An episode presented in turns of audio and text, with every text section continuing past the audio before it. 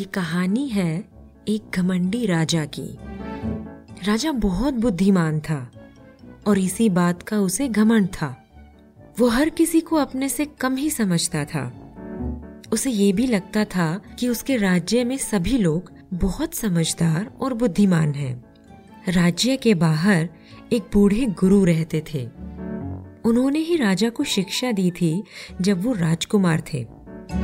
जब लोग उन्हें राजा की ऐसी सोच और व्यवहार की बातें बताते तो गुरु को बिल्कुल अच्छा नहीं लगता था।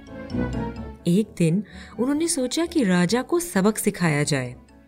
उन्होंने अपने तीन सबसे बुद्धिमान शिष्यों, हरीश, महेश और उमेश को बुलाया। गुरु ने उन तीनों को राजा का घमंड तोड़ने के लिए कहा। गुरु की आज्ञा लेकर वो तीनों राज्य की ओर निकले।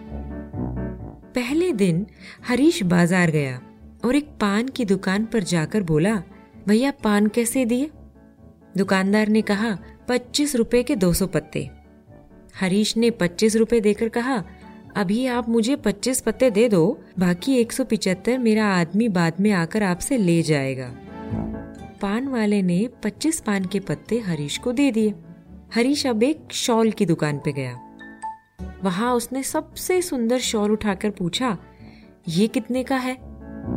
दुकानदार ने कहा, दो सौ का.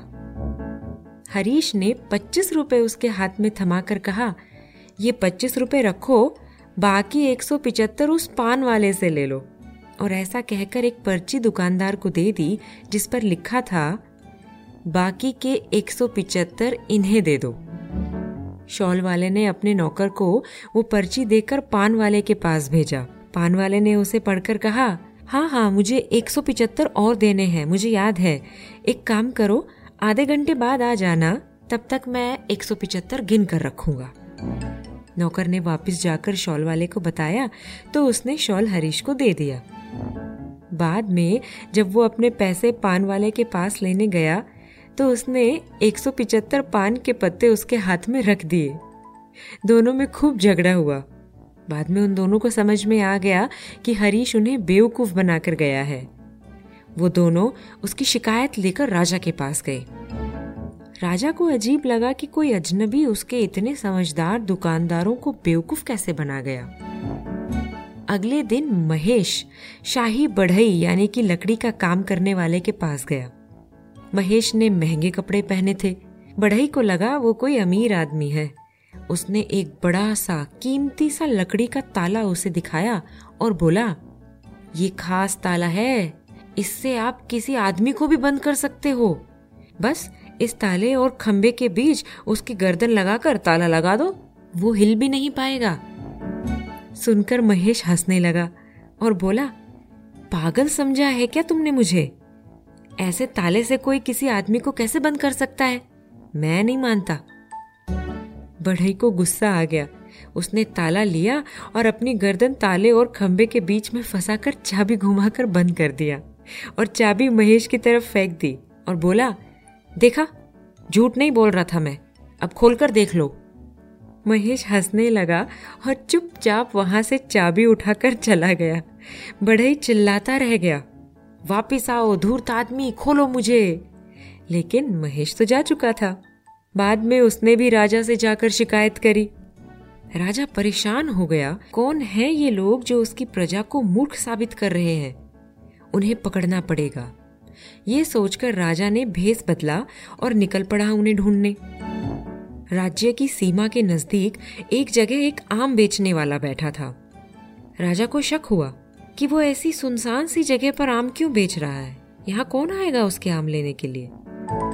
राजा ने उससे पूछा, तुम यहाँ आम क्यों बेच रहे हो? यहाँ तो कोई आता जाता ही नहीं है।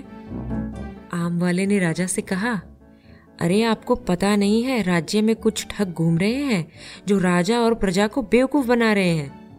मुझे पता चला है, वो यहीं से गुजरने वाले हैं, इसलिए मैंने सोचा उन्हें पकड़ के राजा के हवाले कर दूँगा।